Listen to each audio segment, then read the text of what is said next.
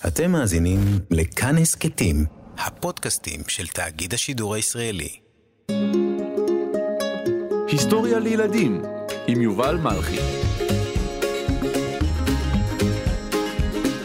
מסעותיו של קפטן קוק.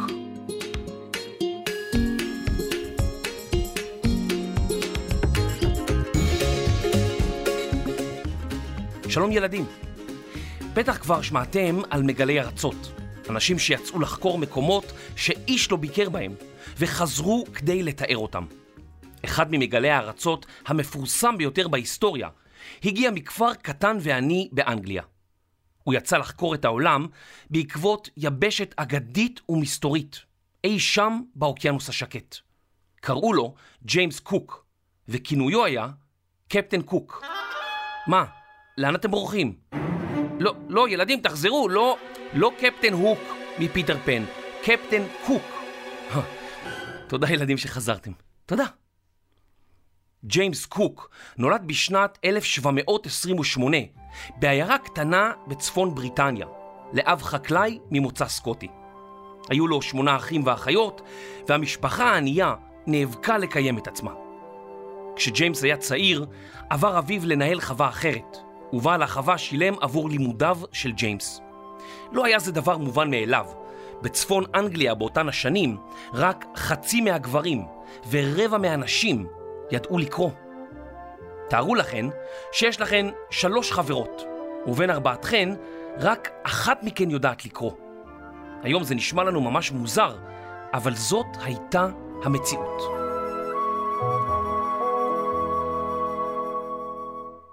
ג'יימס היה ילד סקרן והרפתקן. הוא התעניין במתמטיקה, באסטרונומיה ובמיפוי. ובזמנו הפנוי היה נוהג לטפס על גבעה סמוכה וליהנות מהשקט של הטבע. כשסיים קוק את לימודיו בגיל 13, הוא החל לעבוד אצל אביו, אך עד מהרה הבין שעבודות המשק והחווה, איך נאמר, הן לא בדיוק בשבילו. ג'יימס, תחפור פה! כל הטבע הזה, כל כך יפה. ג'יימס, תחפור, תעלה, תשקה את הצמחים, תחלוב את הפרות, תוציא את הכבשים למרעה. ג'יימס, ג'יימס, מה יהיה עם הילד הזה? כל הזמן מפליג בדמיון למקומות רחוקים. מה אני אעשה עם הילד הזה? לאן הוא כבר יגיע בחיים? תש... תקשיב לי טוב, אם תמשיך ככה, אתה לא תגיע לשום מקום. שום מקום. שום מקום? זה נשמע כמו שם של מקום היסטורי. תודה, אבא. ג'יימס, ג'יימס, לאן הוא רץ? לאן הוא רץ? בגיל 16 עזב ג'יימס את משפחתו ועבר לכפר דייגים קטן לחופי הים הצפוני שמפריד בין בריטניה לדנמרק. ג'יימס החל לעבוד בחנות מזון. במהלך עבודתו בעיירה אהב ג'יימס להביט דרך חלון הראווה של החנות אל עבר הים הגדול. הים סקרן אותו מאוד. ולאחר שנה וחצי עזב את החנות והחל לעבוד על ספינה. עד מהרה הבחין צוות הספינה כי הוא בעל כישרון יוצא דופן במתמטיקה ובאסטרונומיה, וכי יש לו פוטנציאל להיות נווט מעולה. ואכן, ג'יימס קודם להיות קצין ניווט ראשי של אחת מהספינות. במשך תשע שנים עבד קוק בהובלת פחם בים הצפוני. ואפילו הוצע לו להיות מפקד ספינה משל עצמו. אבל ג'יימס סירב. הובלת פחם הייתה עבודה נחמדה, אבל ג'יימס רצה להפליג רחוק יותר. להגיע למקומות רחוקים, להתנסות בהרפתקאות ולעשות דברים שאיש לא עשה לפניו. הוא עזב את ספינת הפחם והתגייס לחיל הים הבריטי, שנקרא גם הצי המלכותי. על ג'יימס היה להוכיח את עצמו שוב מההתחלה. במהלך שירותו הוא השתתף בקרב של האנגלים כנגד הצרפתים. עזר לתפוס ספינה צרפתית ולהטביע אחרת. אנשי הצי שמו לב שג'יימס הוא ימאי מעולה, ותוך שנתיים הוא הפך לקצין בכיר בספינה. ג'יימס הצטיין במיפוי שטחים, וכאשר נשלח למפות את חופי קנדה, הוא שלח סירות שירשמו היכן נמצא כל סלע במים. המפות שלו היו יוצאות דופן בדיוקן, וימאים השתמשו בהן גם מאות שנים לאחר מכן. קוק התפרסם כנווט וממפה יוצא מן הכלל בצי המלכותי. בשנת 1768 היה צפוי להתקיים בשמיים אירוע נדיר ביותר, המתרחש אחת ליותר ממאה שנים. מעבר כוכב הלכת נוגה על פני השמש. מדענים ביקשו מהמלך ג'ורג' השלישי לממן משלחת אל האי תהיטי שבאוקיינוס השקט, שם יוכלו לחקור את האירוע האסטרונומי. ובנדיבותו הרבה הוא הסכים. אבל בינינו, היו לו מטרות קצת שונות.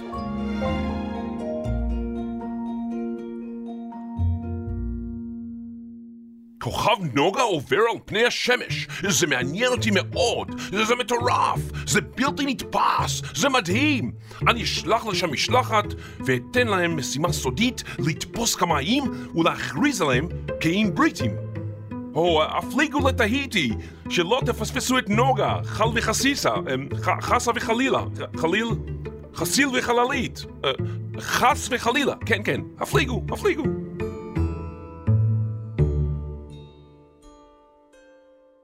המלך ג'ורג' ראה במשלחת שכזו הזדמנות חד פעמית לצאת למסע חיפוש חשאי באזור האוקיינוס השקט. חשאי, אתם יודעים, סודי. המלך שמע שמועות אודות יבשת דרומית ואגדית שטרם נחשפה, ושמה בלטינית Terra Australis Incognita. Terra, אדמה, Australis, דרומית, ו Incognita, לא ידועה. או בתרגום חופשי, האדמה הלא ידועה שבדרום. לאחר שקולומבוס גילה את אמריקה במאה ה-15, החלו מעצמות העולם, ביניהם צרפת, הולנד וספרד, להשקיע משאבים רבים בגילוי ארצות ויבשות נסתרות, במטרה להכריז עליהם כחלק משטחם. התקופה הזאת נקראת עידן התגליות. באותם ימים שלטה הממלכה הבריטית על שטחים עצומים ביבשת אמריקה, והיא רצתה לגלות את היבשת הדרומית ולספחה. אני המלך ג'ורג', ואני צריך לבחור ברב חובל שימצא את היבשת המסתורית. במי אני אבחר? מי יודע לנווט ממש טוב ויוכל למצוא אותה? בבקשה, אני יכול. מי אתה? אני קפטן פוק.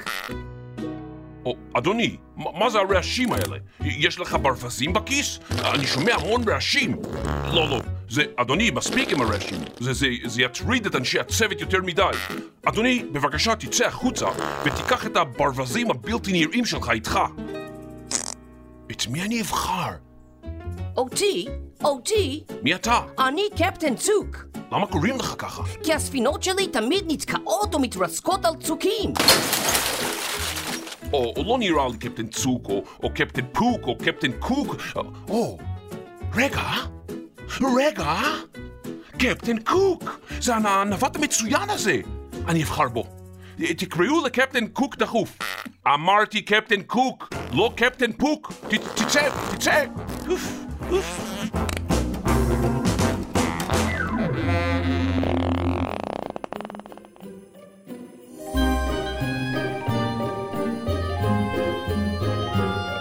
בגיל 40 מונה ג'יימס קוק לקפטן ספינה קטנה בשם אנדבר. באנגלית, מאמץ להשיג מטרה כלשהי. על הספינה היו 73 מלחים, 12 חיילים, אסטרונום וחוקר טבע. בסוף חודש אוגוסט, בשנת 1768, הפליגו ג'יימס קוק וחבריו אל עבר האי תהיטי, שנמצא באוקיינוס השקט, כ-8,000 קילומטרים מערבית לדרום אמריקה. קוק קיבל לידיו מעטפה קטנה וחתומה, ונאמר לו כי לאחר שישלים את המשימה הראשונה בתהיטי, התצפית על כוכב נוגה, רק אז עליו לפתוח את המעטפה ולקבל את משימתו השנייה. נשמע ממש כמו חדר בריחה. הדרך לתהיטי נמשכה שמונה חודשים ארוכים. הספינה הקטנה חצתה את כל האוקיינוס האטלנטי, הקיפה את יבשת אמריקה, והפליגה אלפי קילומטרים באוקיינוס השקט. הספינה עגנה בתהיטי וביצעה בהצלחה את התצפית. עתה היה על הקפטן לפתוח את המעטפה הסודית. קפטן קוק פתח את המעטפה החתומה וקרא: עליך להפליג דרומה, במטרה לחפש את יבשת טרה אוסטרליס, האבודה. כבר לפני אלפי שנים, בימי היוונים והרומאים, חוקרים האמינו שישנה יבשת דרומית, כפי שישנה יבשת צפונית. הם לא ידעו שאומנם קיימת יבשת כזו, אלא הם שיערו. כשאנחנו משערים משהו, אנחנו לא באמת יודעים אם הדבר נכון, אבל אנחנו מניחים שכך. למשל, באמצע הקיץ אפשר לשער שלא ירד גשם מחר, גם בלי להסתכל בתחזית מזג האוויר. הנה עוד דוגמה. בגלל שיש מיליארדי כוכבים בחלל, חוקרים משערים שישנם חיים גם על כוכבים אחרים. אולי יום אחד עוד תפגשו חייזר ותגידו לו, מה אתה, חייזר? והוא יקבץ את שבע הגבות שלו ויגיד, מה פתאום חייזר? קוראים לי חיים. אני אוהב לנסוע באופניים ולאכול גרביים. יש לי קומקום ויש לו עדים. אני מגיש פודקאסט לשלדים, גם על מאדים. לפעמים זה קצת מרדים, אז יצאתי לנדודים. חשבתם שקוראים לי חייזר. איזה שם מוזר. לפני כ-600 שנים החל באירופה עידן התגליות. במהלכו הפליגו ימאים רבים לאוקיינוס השקט. חלקם ראו איים גדולים ולא מוכרים, והם, כמו גם מסרטטי מפות, החלו לטעון כי אכן ישנה יבשת דרומית. הם כתבו גם היכן בערך הם חושבים שהיא נמצאת. יותר ממאה שנים לפני מסעו של קפטן קוק, הפליג מלאך הולנדי בשם אבל ינסון טסמן, בחיפוש אחר אותה יבשת אבודה. הוא מצא יבשת קטנה והעניק לה את השם נובה זילנד, זילנד החדשה, על שם מחוז זילנד שבהולנד. משניסה טסמן לעגון באי, הוא הותקף על ידי ילידי המקום המכונים המאורים. טסמן לא הספיק למפות את היבשת שגילה, והניח שמדובר בחלק מיבשת דרום אמריקה. קוק הפליג דרומית לתהיטי כדי לחפש את היבשת האבודה. הוא צירף למסע אדם מתהיטי בשם טופאיה, שעזר לו למפות את האיים הרבים שראה בדרך. קוק לא מצא את היבשת המסתורית, והחליט להפליג לחופי נובה זילנד. הוא היה הראשון לדרוך על אדמתה, ולכן הכריז כי האי שייך לבריטניה. הוא שינה את שם האי לניו זילנד. הצוות של קוק פגש את המאורים, חלקם בחרו להילחם בהם, ואחרים היו מכניסי אורחים. קוק הפליג סביב ניו זילנד וגילה שמדובר למעשה בצמד איים, ולא ביבשת הדרומית הגדולה והאבודה. במהלך מסעותיו סביב האיים התרשם קוק מיופי הטבע שראה, והעניק שמות למפרצים השונים. כשעברו ליד אחד המפרצים בצפון ניו זילנד, כתב קוק ביומנו: אני מביט בגוף המים העומד לפניי. זהו מפרץ ללא ספק. השם שהוא ענק למפרץ היה מפרץ ללא ספק, וכך הוא נקרא עד היום.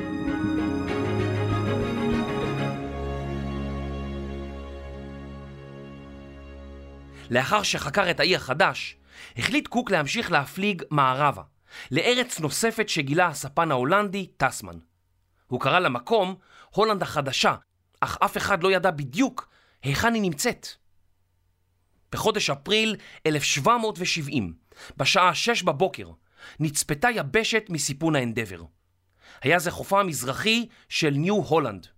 קוק וצוותו עגנו במקום והכריזו על האזור כחלק מהאימפריה הבריטית. לימים תוקם סמוך לאותו מקום, העיר האוסטרלית סידני.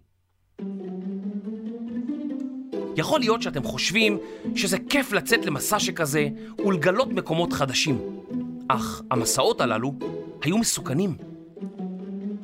במהלך מסעות ארוכים שכאלה, מלאכים חלו במחלה בשם צפדינה. היום אנחנו יודעים שהיא נגרמת מחוסר בוויטמין C, אך באותה תקופה לא ידעו הרבה על חשיבות ויטמינים. למשל, רב החובל האנגלי ג'ורג' אנסון כמה עשרות שנים לפני קפטן קוק, הוא יצא למסע עם כאלפיים מלאכים, וחזר עם כמאתיים בלבד. אתם מבינים עד כמה המסעות הללו היו מסוכנים ומאתגרים?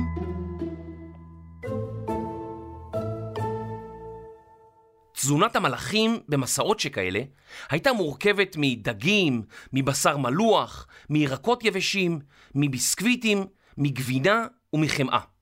אלו הם דברים שאפשר לשמר לאורך זמן. המלאכים שתו בעיקר משקאות אלכוהולים, מפני שתוך זמן קצר המים שלקחו עמם בספינה לא היו טובים לשתייה. בשל התזונה הלקויה וחוסר הוויטמינים, מלאכים רבים לקו במחלות ומתו. קפטן קוק חשד שמותם של מלאכים רבים קשור אולי במזון שאכלו. הורה לאנשיו לאכול פירות הדר וכרוב, שמר שיהיו מים טריים בספינה, הורה לשמור על ניקיון, והורה להגיש למלאכיו מאכלים בריאים ומגוונים. הוא אכל כמוהם, ומלאכים אשר סירבו לאכול, זכו להצלפות. קוק גם הורה למלאכים שלו להתרחץ באופן קבוע, להתעמל, לנקות את בגדיהם ולאוורר את כיסויי המיטה שלהם. בזכות הוראותיו של קוק ניצלו חייהם של מלאכיו, וקוק עצמו הפך לאגדה. הצי הבריטי אימץ את שיטותיו, וחייהם של מלאכים רבים ניצלו בזכות מחשבתו פורצת הדרך. אתה שמעת על קפטן קוק המשוגע? מה הוא עשה הפעם? הוא מכריח את כל המלאכים שלו לאכול כרוב. הוא אומר שכרוב זה בריא, או, כרוב? והוא גם עושה להם שיעור התעמלות. מה, גם ככה המסע מעייף, מה פתאום התעמלות? טוב, לפחות יש להם בירה. לא בדיוק. מה? כן, הוא אומר שמים זה בריא. בריא? מים? אוי ואי ואי. כרוב ומים. אוי לא, המלאכים המסכנים האלה. אז זהו שמתברר שהוא דווקא צדק. צדק? לא יאומן. בעת שהקיפה את היבשת החדשה, עלתה הספינה על שונית אלמוגים וניזוקה קשות. כדי שלא תטבע, השליך הצוות למים את כל התותחים והציוד הכבד. הם חששו שאולי לא יצליחו לתקן את הספינה ויישארו תקועים ביבשת החדשה. במשך שבועות ארוכים עבדו אנשי הצוות כדי לתקן את הספינה.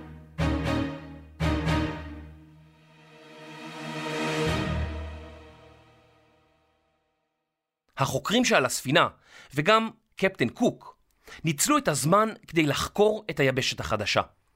הם פגשו באנשים המקומיים, האבוריג'ינים, שהתגוררו באי.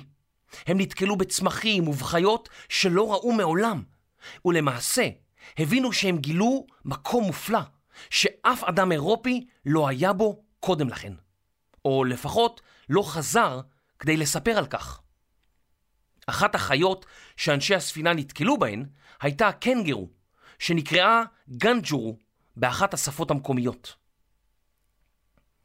לאחר כשבעה שבועות, הספינה המתוקנת הפליגה צפונה, לאינדונזיה של ימינו. משם הם עשו את הדרך לאנגליה, ובקיץ 1771, לאחר שלוש שנים בים, חזרו לאנגליה לספר על המסע המופלא שלהם. בממלכה הבריטית העניקו כבוד רב לקוק ולצוותו. אך השאלה האם זאת היבשת הדרומית נותרה פתוחה. לאחר שנה בלבד, שוב נשלח קוק לחפש אם קיימת יבשת דרומית נוספת. בשנת 1772 יצא קוק למסעו השני, הפעם על אונייה עצומה בגודלה בשם רזולושן, ואונייה נוספת קטנה יותר בשם אדוונצ'ר, הרפתקה. להבדיל ממסעו הקודם, הפעם קוק לא הפליג מערבה דרך אמריקה, אלא הקיף את יבשת אפריקה עד האוקיינוס השקט והחל להפליג דרומה. מזג האוויר נהיה קשה יותר, קר יותר, וסופות קשות איימו על חיי קוק וצוותו. הם הפליגו דרך קרח, דרך ערפל סמיך, ולמעשה הגיעו אל אנטארקטיקה, שם נמצא הקוטב הדרומי. מהספינה הם זיהו גבעות קרח עצומות. קוק ואנשיו התרשמו מאוד ממראה הקרחונים העצומים, מצבעם הכחול והלבן ומגובהם הרב. אך קוק הבין שיבשת עשירה וטובה בדרום כדור הארץ כנראה אינה קיימת. הוא ציין זאת ביומנו במשפט המפורסם: השאפתנות מוליכה אותי לא רק למקום רחוק יותר מכל מקום שאליו הגיע אדם אחר לפניי, אלא שלדעתי, אף לרחוק שבמקומות שאליהם יכול להגיע האדם.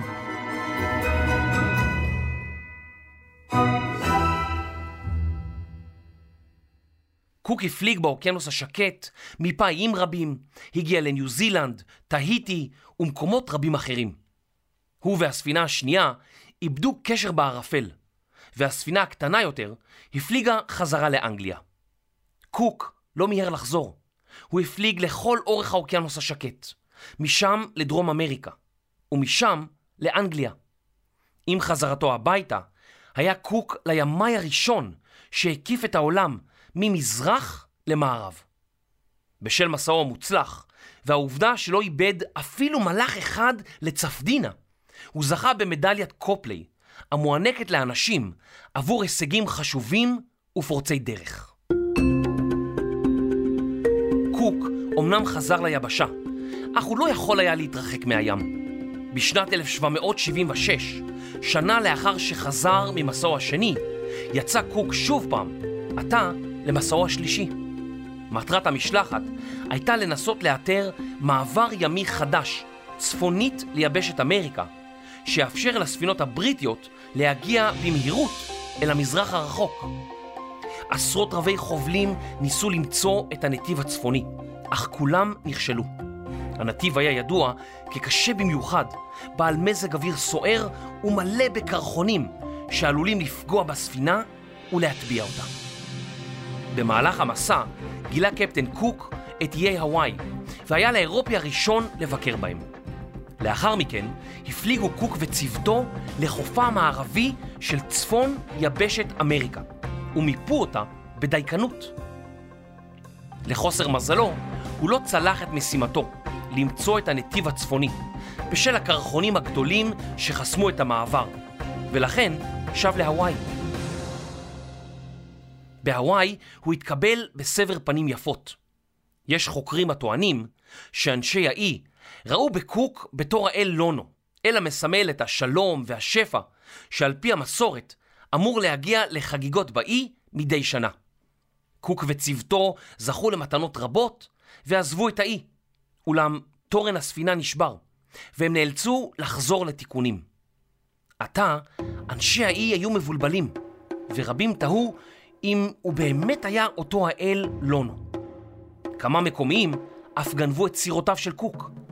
קפטן קוק זעם, והחליט לקחת את הצ'יף המקומי כבן ערובה. במקום פרצה מהומה, שהידרדרה לפסים אלימים. קפטן קוק וכמה מאנשי צוותו נהרגו על ידי המקומיים באותו אירוע.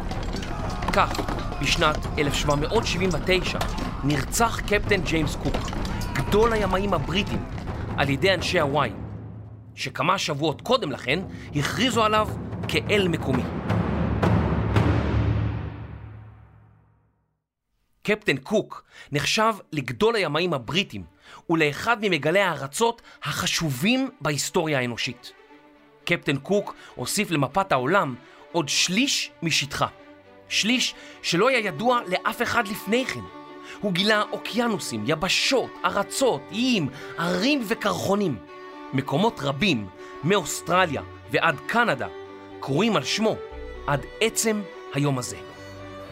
ומי יודע, אולי יום אחד תטפסו על הר קוק, ההר הגבוה ביותר בניו זילנד, או תצאו לחופשה מפנקת באיי קוק שבאוקיינוס השקט. עד אז אתם יכולים להסתפק בתרנגול. מסתבר שתרנגולים מעריצים את קפטן קוק. הרי כל בוקר הם שרים לכבודו. קוק, אוריקו, קוק, אוריקו, קוק, אוריקו, קוק, אוריקו, קוק, אוריקו, קוק, אוריקו.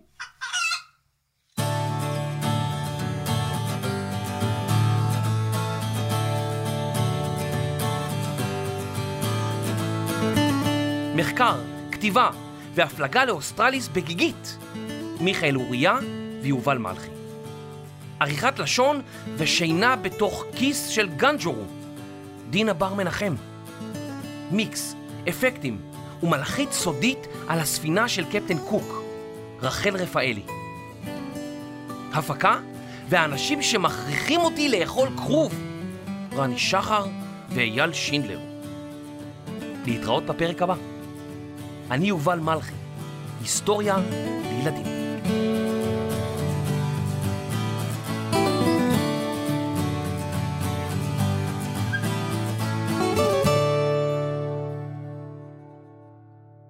ילדים והורים יקרים, אם אתם אוהבים את ההסכת היסטוריה לילדים, נשמח שתעזרו לנו. דרגו אותנו בכל חנויות האפליקציות, ברשימת הפודקאסטים של אפל, בספוטיפיי ובכל מקום שאתם יכולים לדרג אותנו. רוצים לדבר איתנו?